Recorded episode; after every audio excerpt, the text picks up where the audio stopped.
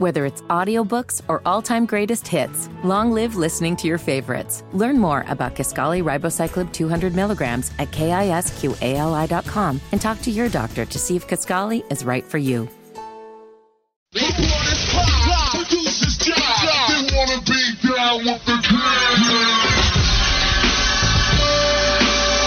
Only on Sports Radio 92.7 FM WFNZ. Straight fire. This is the Wes and Walker Show. Even the crowd knows what's coming next.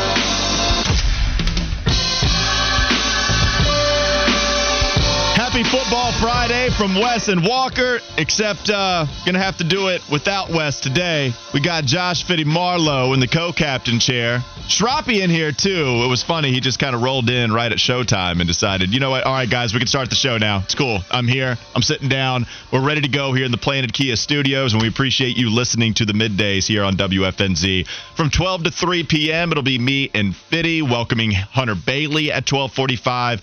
Also, Nada Edwards going to be hopping on with us back to back. Actually, one o'clock too. We'll talk a little bit about the college basketball scene, a Campus Corner college basketball edition, and also we got a text from Wes about an hour ago, something like that, where he said, "Good morning.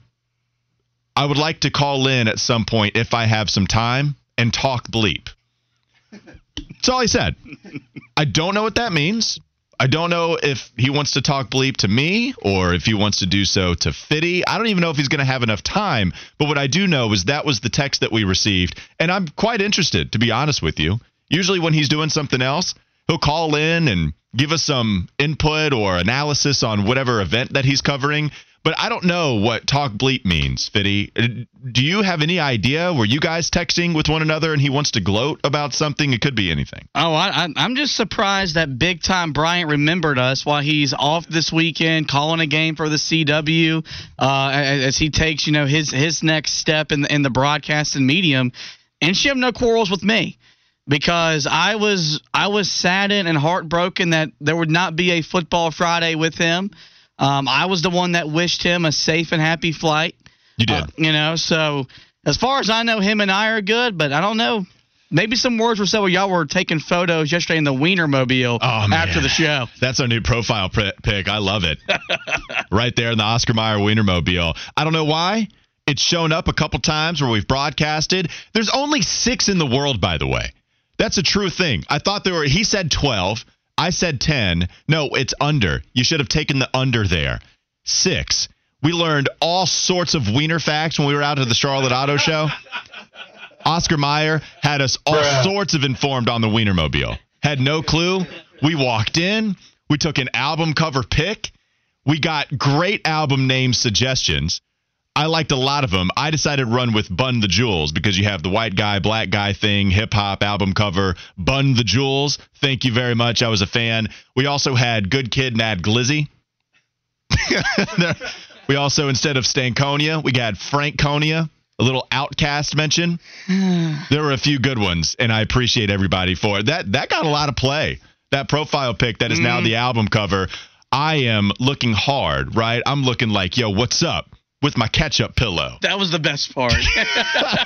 and my pants are a little ridden up, so it looks like just a, a tint of high water going on in the Oscar Mayer Wienermobile. And Wes just staring right back at you. I love that photo. And so I'm glad Wes took the liberty to make that the profile pic. But I have no clue what he's going to do if he calls in. He is, you're right, Fitty. He is leaving us now to be big time. Not only is he going to do the sideline report thing, he's going to be doing, I think, he's going to be the color analyst in, on this for this uh, Virginia game. And so, yeah, I didn't know that until right after the show. He had had a conversation before we hopped on yesterday's show, and apparently it was so he could be the color analyst. So big shout to Wes. I think this is going to be his first ever game in the booth rather than being on the sideline. So that's real big stuff, and we're so proud of him, man. Clap for Wes. Big clap for Wes. well, I mean, I also think good heads up by the CW to put him in the booth because why would you want to put him on the sidelines in a position to where he could lie to the millions and millions of people that are going to tune into this game? Because as we've learned, sideline reporters in the sports industry, they never lie. I would love, I would love Wes Bryant to come up with like a top five list of things he's going to report that are manufactured. That's what I want. Charissa Thompson allowing us that kind of content. I do thank her for that. A lot of other people are not thanking her for her recent comments on a Barstool comment uh, or a Barstool podcast, excuse me. Let's get to those comments right now. Little industry talk to open up the show. Pull up to the scene, open up the doors. Mr. Bus Driver, let's get off the bus. We look good getting off the bus. I got something to say.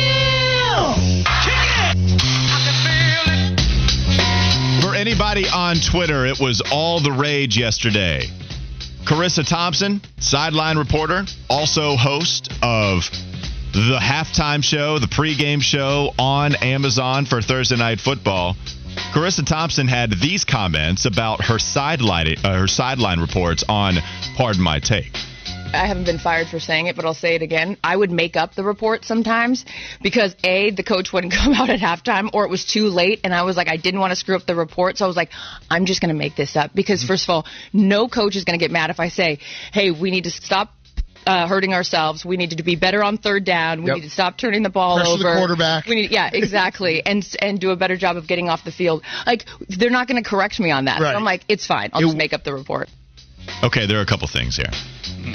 Everybody lost their mind for this. And I, I don't even want to say lost their mind. I, I, I want to say, like, there were legitimate reasons as to why this was a problem. There were legitimate reasons said by other sideline reporters on Twitter, social media, wherever, were at explaining why this is a problem. Because sideline reporting, it fuels people that think the job is a joke anyway, which makes it all that much harder for some people in the industry to break through and continue to move up and have their job taken seriously. There also is a trust that is earned there by sideline reporters, the good ones, who do develop relationships with these coaches. And if they have any inkling that you might be lying about a certain interaction with them, then that might be a problem. We see this with players, we see it pretty frequently. Somebody will say something, a journalist might say, this happened between a player and a coach, and then we saw it in the NBA with Bones Hyland. I think the most recent example, like yesterday, someone talked about how Bones Hyland was not going to be a part of the rotation anymore, according to Ty Lue. And what does Bones Hyland do? He quote tweets it and says the cap emoji. He's calling it a lie. So that stuff matters. Being accurate, being truthful, it does matter. And so those were legitimate reasons as to why a lot of other sideline reporters had a problem with Charissa Thompson's comments. But when you start off your comment, at least in that cut clip, by I haven't gotten fired for it before saying it, so I'll say it again, you know there is a possibility or you know that that needs to be addressed for a certain reason. So at the very least, you understand it's controversial. At the very least, I've gotten haven't gotten fired for it before by saying it, so I'll just say it again. Yeah, you're bringing that up because you know it's controversial, and I understand why a lot of people got frustrated by these comments from Charissa Thompson. You not as much though when you were watching all these tweets roll in yesterday. Well, I mean, like, here's my thing. Like, as someone that watches a lot of national televised sporting events, because I'm a fan of a national uh, team in the Cowboys, have you never once listened to a halftime report that this sideline reporter gave you and knew it was very generic and thought, yeah, I'm pretty sure, like, sh- she could say those words and or he and not get in trouble because you didn't get a chance to talk to a coach. And so maybe the problem was that she just admitted it that hey, there have been times I've had to do a report and I didn't get a chance to talk to the coach, so I I, I just said what I thought he was gonna say. I didn't get the overall like freak out of it. Like I mean, I know we don't want our media people to lie, but at least she's being upfront and honest, and at least she feels comfortable But by having that honest. relationship with that coach to where like I don't think she's doing it like with a first time head coach. No, but but if she's- she's covered the same coach for like six to eight games, you're gonna figure out what he's gonna tell you anyways. I'll just speak for him. but you realize the conflict in saying at least she's being upfront and honest Yeah, while lying, by not being upfront and honest. great By- oxymoron. by lying about what she's putting out there on the sideline. The the the defense here of Charissa Thompson, at least that I saw, was that it's not that big of a deal because what she's saying is benign. What she's saying is totally generic, that there's not going to be a coach that disagrees with her whatsoever. She didn't say anything about having a strong enough relationship with the coaches that she doesn't get an interview with, that they're going to back whatever she says. She says that she's all, only commenting on the most generic of football terms. Get pressure on the quarterback. Don't turn it over. I'm surprised she didn't drop a we just need to be a better leader of men in there. we need to make sure we're not shooting ourselves in the foot. We can't beat ourselves. Name any comment you've heard a thousand times and then apply it to one of these made up interactions that she's had with a coach. My, there's so many lies that are in the very fabric of what she's talking about. I don't understand why she can't just say, hey, I didn't get an interview with the coach. Here's what I see as to what their problem is. Skip, back to you. It's really easy instead of just making up some stupid interaction. Nobody's going to have a problem if you give your own input as to what the problem is on the field for whatever team you're supposed to be talking about. There's just no reason to make up this interaction with a coach that never happened. It doesn't make any sense to me. Yeah, I mean, I also think it comes back to something where, like, me as a sports fan, maybe I'm I'm in the in the small minority here. I don't want to know what my coach is thinking going into halftime because I know he's going to give me What? You don't want to know? because I know he's not going to tell how how many coaches truthfully are going to tell you what they think, what they feel. It is a waste of 15 to 20 seconds. And now got that that's not that's not entirely false. I'm with you. There there are a lot of in-game interviews with these coaches on camera where they don't give you anything and they give you a lot of that coach speak. I do think the off-camera stuff that the sideline reporters come with does matter because that's why they're down there. Mm-hmm. They're there to give you a more intimate feel with the game that you don't know watching from your television screen because the booth isn't down there, because Al Michaels, because Kirk Herbstreit, nobody else is down there. And then when people discuss how there's nothing valuable that comes from these sideline reports, we just got one last night. I thought we got some value, valuable information from Kaylee Hartung about Joe Burrow being hurt and going through some of the things that he did, discussing how, yeah, he couldn't move his elbow up past a certain point. He clearly got frustrated. Yeah, you could see some of that via the camera, but having confirmation matters, especially in this day and age where, hey, don't you know everybody deserves due process. We'll get to that in a moment and later on in the show. But everybody deserves the benefit of the doubt until proven otherwise. Like we get confirmation on some of this stuff that we might think we see on television but we can't confirm it because we're not down there. That's why you have the sideline reporter. That's why accuracy matters. That's why i understand why people had such a problem with charissa thompson's comments. Another example of, of the of Al Michaels being checked out was if he was really in tune to what was going on, there would have been a sly joke from Al because we we've seen him work in some great jokes at different times during his broadcasting career. Here's what I'll say. I value regional sideline reporters a lot more than national. Like, as a Mets fan, what Steve Gelbs does to SNY, I value. What Ashley ShahAhmadi does for the Hornets, I value because they're around these coaches, these players, virtually 24 7 for six to eight months at a time. So th- th- they've got legitimate great insight. They, they have personal relationships. These national sideline reporters, I mean, yeah, the Charissa Thompsons, the Erin Andrews, the Tom Rinaldis that have been doing it for 25, 30 years, they've built them. But some of these, they they're they're there for two days and they get on a plane after the game ends and they go to their next city. And some of these people that decided to go after Charissa, I thought was kind of hilarious. Like Lisa Salters questioning her credibility after admitting back during the summertime she had never watched Nikola Jokic play basketball while covering the NBA. Didn't know that he was a NBA a, a, a NBA MVP. To me, was kind of funny because you admitted while covering the finals you didn't know how good the best player in the league was while covering the finals. Yeah, and I will say that's being honest, right? Like I'm not saying, yeah, it's not okay to not understand what you're doing. Yeah, she should have been criticized for that, and she was, as you're bringing it up here again. But she didn't lie. she was But telling I mean, the truth. You she would was imagine reporting. at some point she spoke on Nikola Jokic without ever having covering him, without ever watching him, But- because she's a silent, she's a reporter for the league. But I'm not saying she hasn't lied about it. She didn't say anything about making up any of these reports. All that is is just speculation. Well, I believe that she probably lied, and now you're trying to justify Charissa Thompson's comments by just saying, "Well, Lisa Salters probably lied." You know, I when we think- have no clue. I don't think lying is as big a mistake as not doing your homework. That's my parenting advice to all you all you parents out there. It might not be. It, it, it, it might not be, you know. But uh problem either way. Know who Nikola Jokic is and don't lie about coach interactions. That's what you should get from this first segment. I got to ask you now. So, what do you lie to us about on the Queens broadcast? I plead the fifth. It's Weston Walker Sports Radio 92.7 WFNZ. Josh Fitty Marlowe filling in for the Wes Bryant. It's the game day dubs coming up next. Who would have a bigger impact in their return, Brian Burns or Jaycee Horn? We talk about it. Sports Radio 92.7 FM. Whether it's audiobooks or all-time greatest hits, long live listening to your favorites. Learn more about Kisqali Ribociclib 200 milligrams at kisqali.com and talk to your doctor to see if Kisqali is right for you. McDonald's is not new to chicken. So maybe stop questioning their chicken cred and get your hands on the McCrispy. Juicy fried chicken, buttery bun, unmatched pickle to chicken ratio. Yeah, they know what they're doing. In fact, we can honestly say they're not new to chicken, they're true to chicken. The McCrispy. Only at McDonald's. Ba da ba ba ba.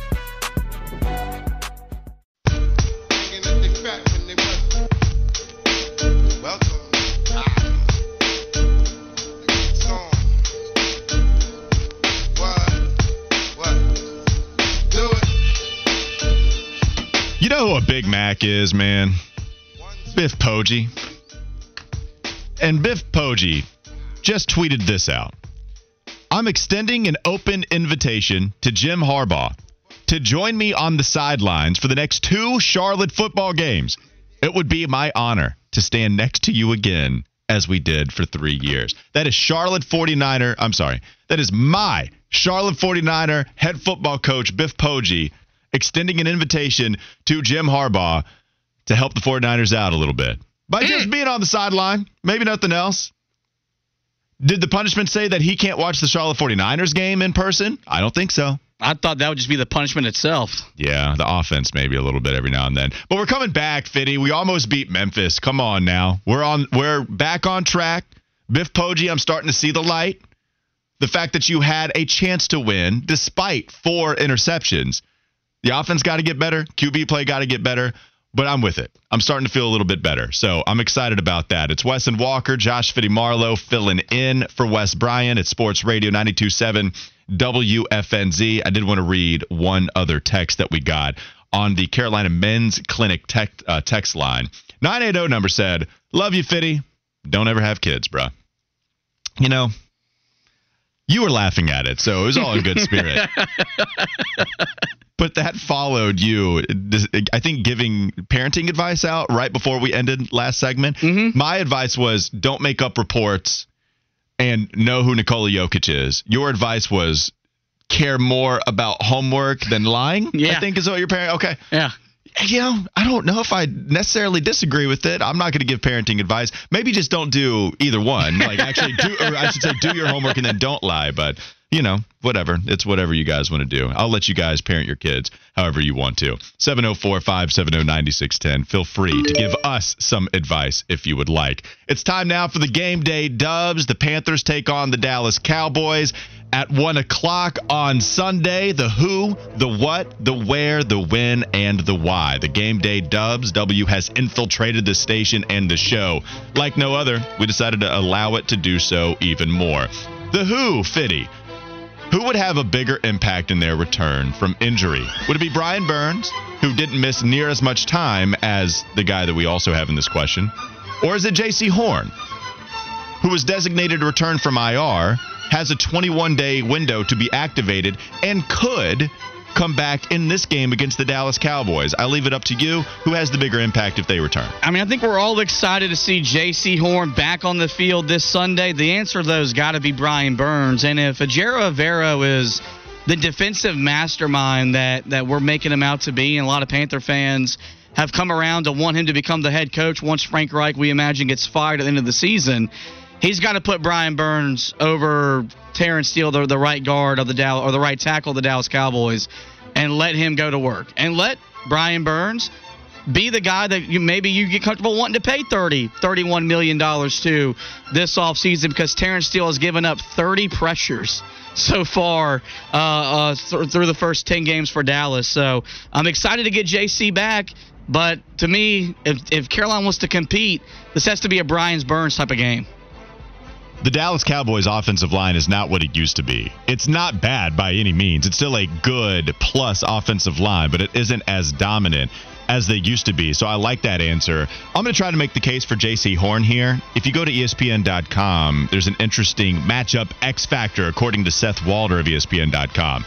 Panther slot corner Troy Hill will face a fair share of the scorching hot CeeDee Lamb, will face his fair share of snaps against CeeDee Lamb, which is obviously a tough assignment. But Troy Hill's done a pretty nice job. He has a better than average 0.9 yards per coverage snap allowed this season, and he's going against a wide receiver that you've been able to watch for your favorite team, Fitty. CeeDee Lamb has been fantastic.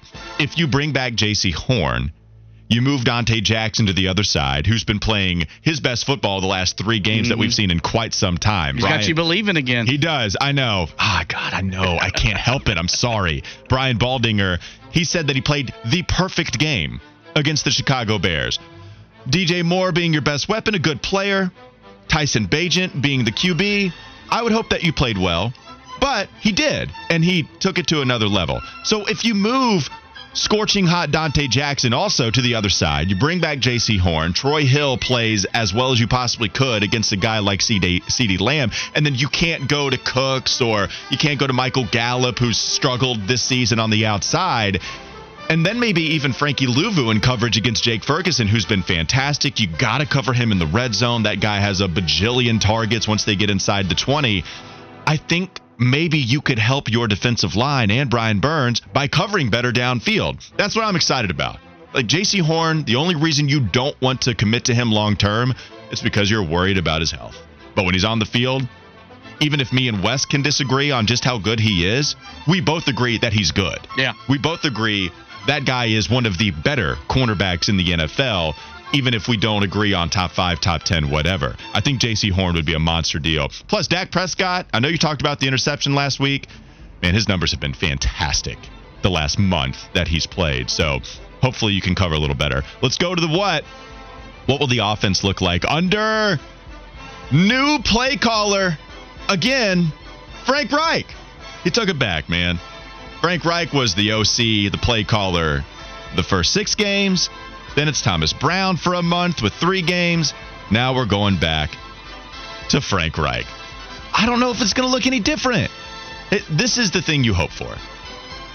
You hope that Bryce Young truly will be better under Frank Reich, and that because of the pressure put on him by these reports from Dianna Russini, David Tepper, and maybe those weekly meetings that Frank Reich admitted to having throughout the season, because he is working for a very hands on owner, you're hoping at some point that pressure forces Frank Reich to, I don't know, go with more motion. That's not happening. I don't know if they're worried about there being too many intricacies with and too many details bringing in motion, pre snap, at snap motion. Maybe that's too hard for Bryce Young to deal with. I hope that play action can allow him to work a little better throwing downfield. It freezes the defense. You just want to see something, Fitty, that the best offense are also doing. They're not doing it. And so if if we can go measure the top 5 offenses in the NFL, see some of the similarities within those top 5 offenses, I want to be able to say, "Hey, we do some of that too." Instead of longing like Joey and friends staring at the rain outside the window, longing for a smart, innovative offensive coordinator, a head coach saying, "I wish we had some of that. I wish we had people helping Bryce Young."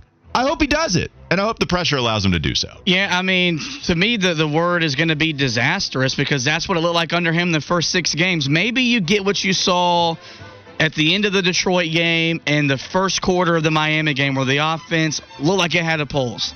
It looked like it was finding an identity, was in a, a, the best rhythm it's been in from a passing game perspective. but I don't know if they're going to be able to block up front. And if, if, if they can't block, if they can't run the ball, it's going to be a long day for for this offense and, and, and for and for Bryce Young. So um, I would like to see them maybe just, I mean, continue to simplify things and give Bryce Young a chance to be as efficient as possible. So the simplify thing, I, I, don't know if I disagree with you. I just wonder if they've already been doing that, and that's been too easy for the defense to understand and stop the offense from scoring any points. Yeah. So is this the time where you actually do bring us something a little more complicated? Okay, we are going with play action, despite you running from the gun constantly in college we are going to put you under center, fake it to the running back, freeze the defense. Maybe that allows some wide receivers to get open downfield. You do leave yourself susceptible to the defensive line saying, I don't care about that running back. I trust everybody else to make that tackle. I'm going after Bryce. And do you even get there? Does Micah Parsons get to Bryce Young before he can even hand it off? Do we see another turnover? Yes, there is that risk, but we are very much at the point where Dan Fouts comes into play saying it's among the last games of the season here, Brett. You can't hold anything back now. I am very much going with the Waterboy Dan Fouts mantra and applying that to the Carolina Panthers offense. Yeah, I mean, the, you know, remember back then Cam's rookie year and Rod was calling all these, you know, exotic plays. He effectively called plays to become a head coach and became a head coach for the Cleveland Browns. Uh, Frank Reich needs to call plays the last eight games of the regular season to try to be a head coach of the NFL next season. At least go out. I'd like to see them go out be trying to be as aggressive as they can knowing you're going up against a great defense and a defense that is going to apply a lot of pressure and it's opportunistic in turning the football over but if you got to sit through a 42 to 3 game while you're out here playing vanilla, it's not going to make it easier and easier to keep on defending Frank Reich. So let's go where? Where will Bryce show the most growth this week? This has potential to get real ugly. There's a reason the Panthers are a 10 point dog, despite them playing at Bank of America Stadium. There's a reason that Bryce Young has looked as awful as he has the last two games because the offensive line isn't protecting because you can't trust the wide receivers to get open. Oh, and that was against Chicago and Indianapolis. Now you're going against what is arguably the best defense in the NFL, at least top three, top five. So there is no evidence to suggest that we can go into this matchup thinking, oh, okay, yeah, this is exactly what the doctor ordered for Bryce Young to start looking like a number one overall pick. I don't know where he's going to show the most growth. What I hope what I hope we see from Bryce is if that defensive pressure is in his face, I hope we don't see turnovers. Because what we've seen from Bryce the last couple of games is him make a bad situation worse. And that was a that was something we weren't seeing from Bryce as the season was going on. You've had all of these interceptions, by the way, happen in three games. Yep. It happened in the first game of the season against Atlanta. It happened against Detroit, and it happened against the Indianapolis Colts in what was a god awful matchup. But it was only the interceptions were only in those three.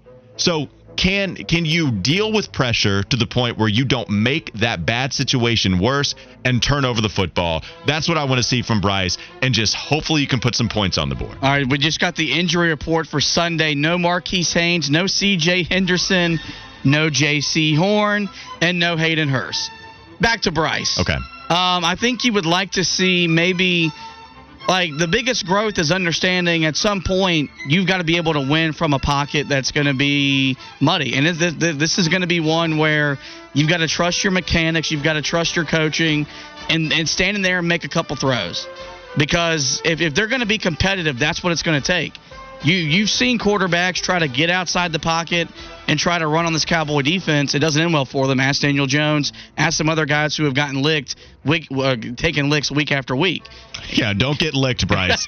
Whatever you do, just stay away from the licking. So That's going to be a problem. You know, you, you, you, you don't want to see that happen. I'd like to see him take that next step because I do. We saw him stand in the pocket in the SEC and make throws. I know this is the NFL, but that's the NFL junior. So have a little bit more trust in your guys. Maybe there's some better play calls getting your guys open and, and sitting there and make some throws you got to make. You brought up some of those plays that he had in college. Despite the offensive line not being first round laden, man, those pockets were clean he was throwing from compared to what we're seeing now. Yes, even the last year at Alabama, those were cleaner pockets, but you're right. It's not going to look like that in the NFL. I don't expect it to look like that against Dallas. Hopefully, he can play better in this game on Sunday. Let's go to the win. When does this game get out of hand?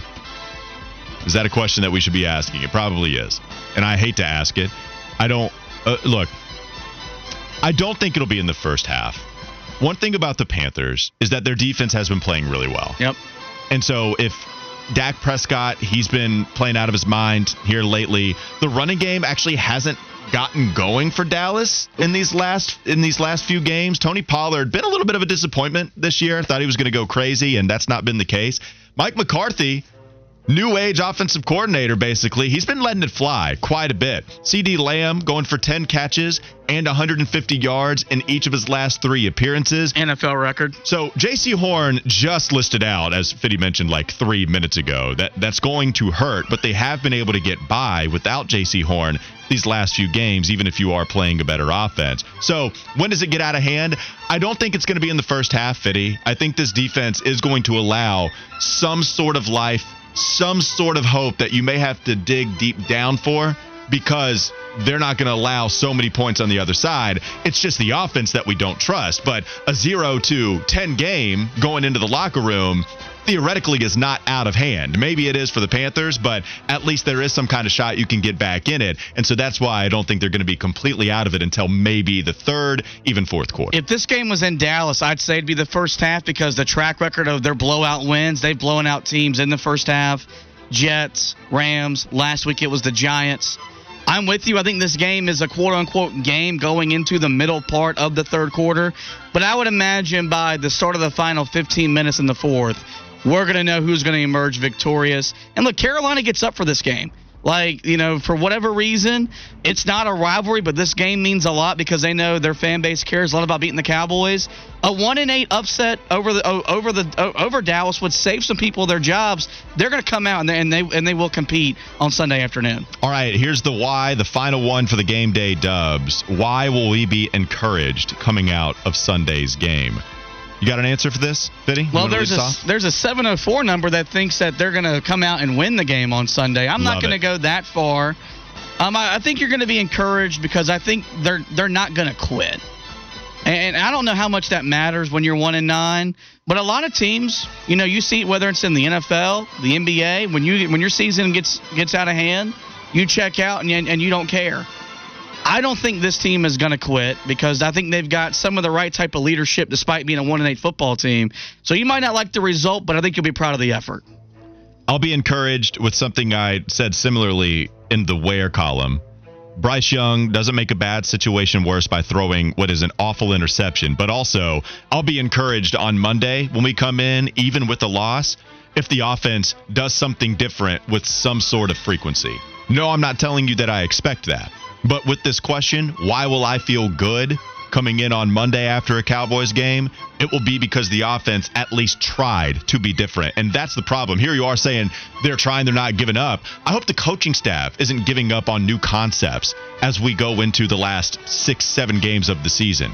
Continue to explore new concepts.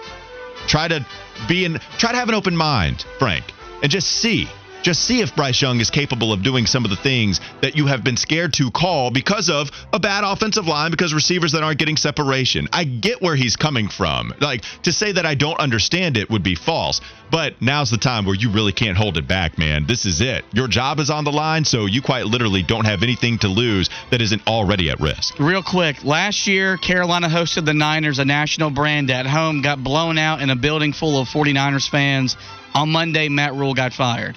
If this is what this game could be, 38 to 10, in a stadium full of Dallas fans, could that be the end of Frank Reich? It would be a bad clip circulating on social media watching a dejected Bryce Young walk to the locker room with his head down while Cowboys fans are waving a towel with the star on it. That's that would be really that would be really upsetting. I think for a lot of Panthers fans. All right, that'll do it for the game day dubs. Let's talk a little college football, Charlotte 49ers edition. Will Jim Harbaugh join Biff Poggi on the sideline. Hunter Bailey breaks it all down. Coming up next, Wes and Walker Sports Radio 92.7 WFNZ.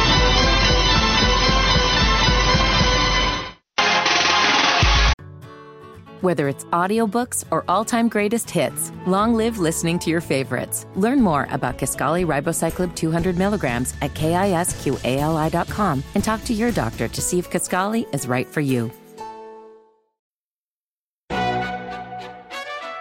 McDonald's is not new to chicken. So maybe stop questioning their chicken cred and get your hands on the McCrispy. Juicy fried chicken, buttery bun, unmatched pickle to chicken ratio. Yeah, they know what they're doing. In fact, we can honestly say they're not new to chicken, they're true to chicken. The McCrispy. Only at McDonald's. Ba da ba ba ba.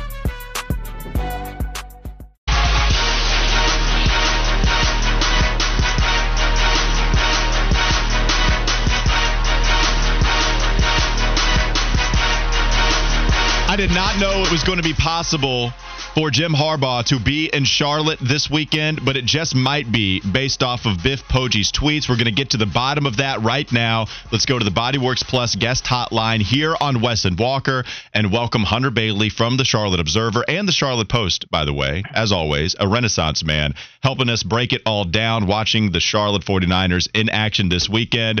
Hunter, do you have a confirmation yet as if to Jim Harbaugh will be joining Biff Poggi on the sideline after Poggi extended that invite?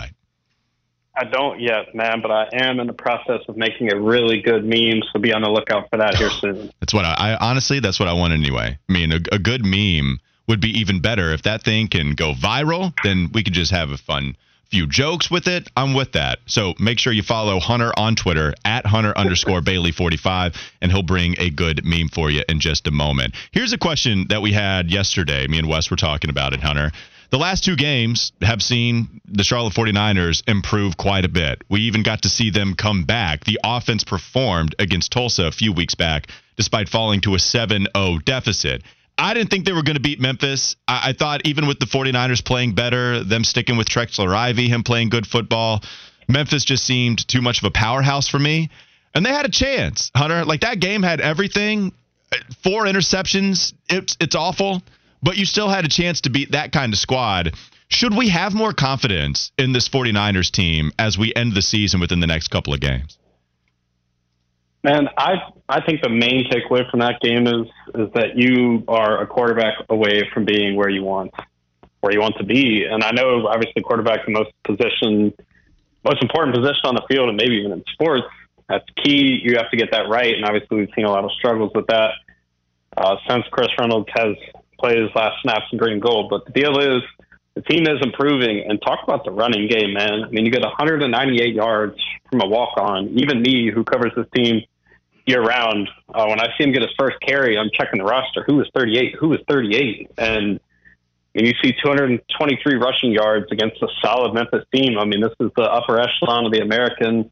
And Ryan Osborne said it, the defensive coordinator, uh, before the game. He said Memphis is who we aspire to be in terms of putting guys in the league, competing in New Year's Six Bowls, competing for AAC championships, and then to say that and push them push them to the brink, man. They they had multiple opportunities to win that game, and the program is definitely you you like where they're headed, but that's that's one you got to finish to really take that step.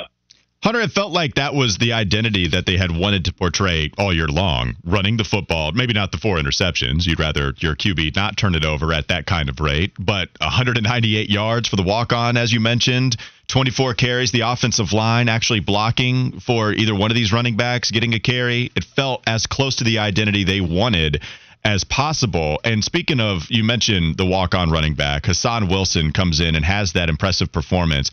What do you make of his uh, long-term eligibility here, alongside like Darrell Robinson? Are they just going to roll with these guys going forward? Uh, how, how did this guy, you know, emerge the way he did with us not having any information on him before this game?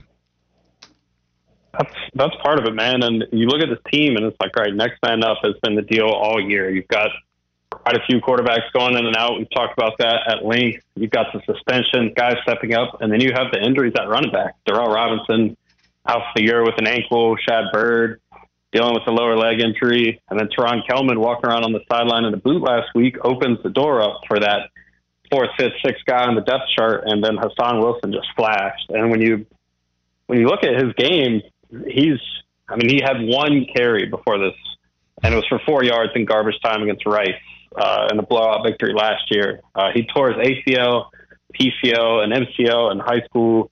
Had a big recovery for that. That's part of the reason why he didn't get a scholarship. Ended up as a walk on. Uh, but he he's really a cool story. And I mean, you go for 200 basically and three touchdowns in game one. Like he's he's going to get the lion's share of the carries this week, and then you're going to find out was it a flash in the pan, maybe like Trexler Ivy's comeback performance against Tulsa. Do you have that come back to earth moment where, like you said, talked about the four interceptions with Hahsaun?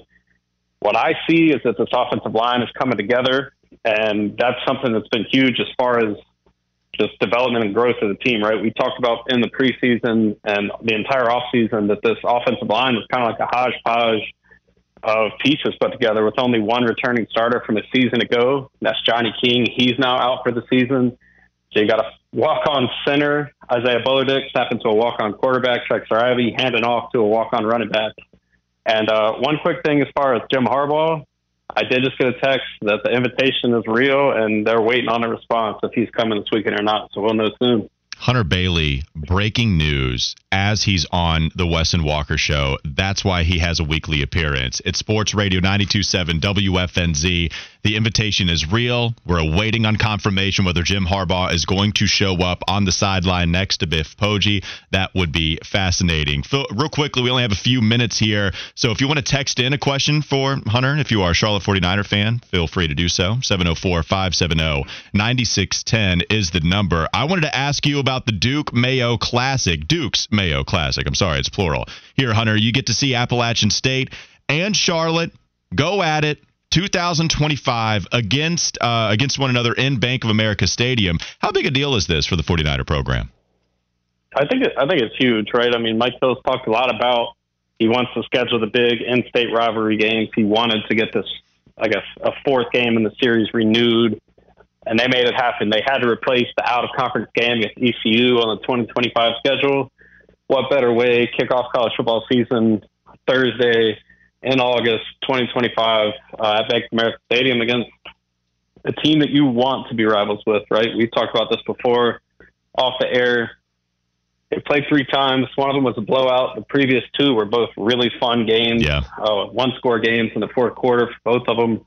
Uh, and while Charlotte didn't really have the upper hand in either of those, they were definitely trailing throughout. It was fun games. I mean, we saw the App State fans, or that not the App State fans, the App State players with the banter, holding up the club list sign in the locker room, talking their talk. And you want to see more of that, right? And I don't know where I'm going to be in 2025, whether it's covering Charlotte, uh, but I will tell you, I will be at that game as a fan if I am not covering it, because that's going to be a ton of fun. Yeah, it is going to be a lot of fun. You're right. They do have, even if it's not a long history, they do have a fun history with a couple of those games happening recently. Final thing for me, Hunter, you tweeted this out just a couple days ago that it was a year ago from November 15th that Biff Poggi, uh, Poggi was hired as the Charlotte's 49er third football coach in their program's history. Where would you say the start of uh, where would you say the state, I should say, of Charlotte football is now compared to where it was a year ago before they hired Biff Poggi? I really think it looks at, or it depends on which lens you're looking through, right? Because if you look at the preseason statements from Biff about how they're going to win the league. They're going to do X, Y, and Z. They wanted 15 episodes of the Mining for Greatness docu series to account for how many games they're going to play. If you look at it like that, you look at it as disappointment, right? You've got three wins, got two games left. The bowl is out the window. Uh, but if you look at it from, hey, this is a roster with 70 new players and a brand new coaching staff trying to replace the program's best quarterback and Chris Reynolds, I think you can see somewhat of the production, right? And it was a slow start you come out swinging against Maryland, you ultimately lose that game. Keep it close with Florida, lose that game. But I really think the past two is kind of where you've seen the, the trajectory switch, as well as the ECU game. You talk about a signature win in year one. I know the ECU is having a down year. I believe they have two wins now. But to go to Greenville, beat them on homecoming in the first ever match, that's your signature win. And then you have a road victory, a couple road victories in overtime.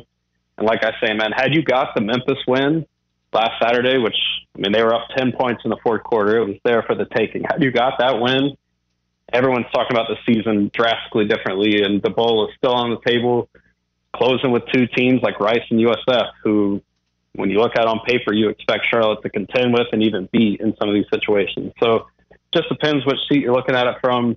In my opinion, I think I said five wins was the expectation was gravy. Uh, me and you, me and you talk bowl on here, so I can't even act like I didn't say that. we did. We were big time homers at the beginning of the season. Yeah. That's true. five was like, okay, if you get to five, you feel good, right? And they still have the opportunity to do that. And then they're going to have a chance to scour the portal. Like Ryan Osborne already put out the back bat signal saying, if you're a Power Five drop down, come on to Charlotte, come on to the 704. We'll take you, we'll play you. And I think that they're going to be extremely active in the portal as soon as the season is over. All right, that's Hunter Bailey on the Bodyworks Plus guest hotline. You can follow him on Twitter at Hunter underscore Bailey 45. Also, host of the Highway 49 podcast. You can check out his work not only on the Charlotte Observer, but he also covers the Charlotte Hornets for the Charlotte Post. Lots of places to check out Hunter's content. Hunter, we appreciate the time, man. Have a great weekend. Yes, sir. Take it easy, man. Good stuff there from Hunter about Charlotte 49er football. Let's now go to some more college conversation. Let's discuss a little more about the college basketball scene with Nada Edwards, producer of the Ion College Basketball Podcast. He'll also bring us some Hornets analysis as well. It's all still to come. Sports Radio 927 WFNZ.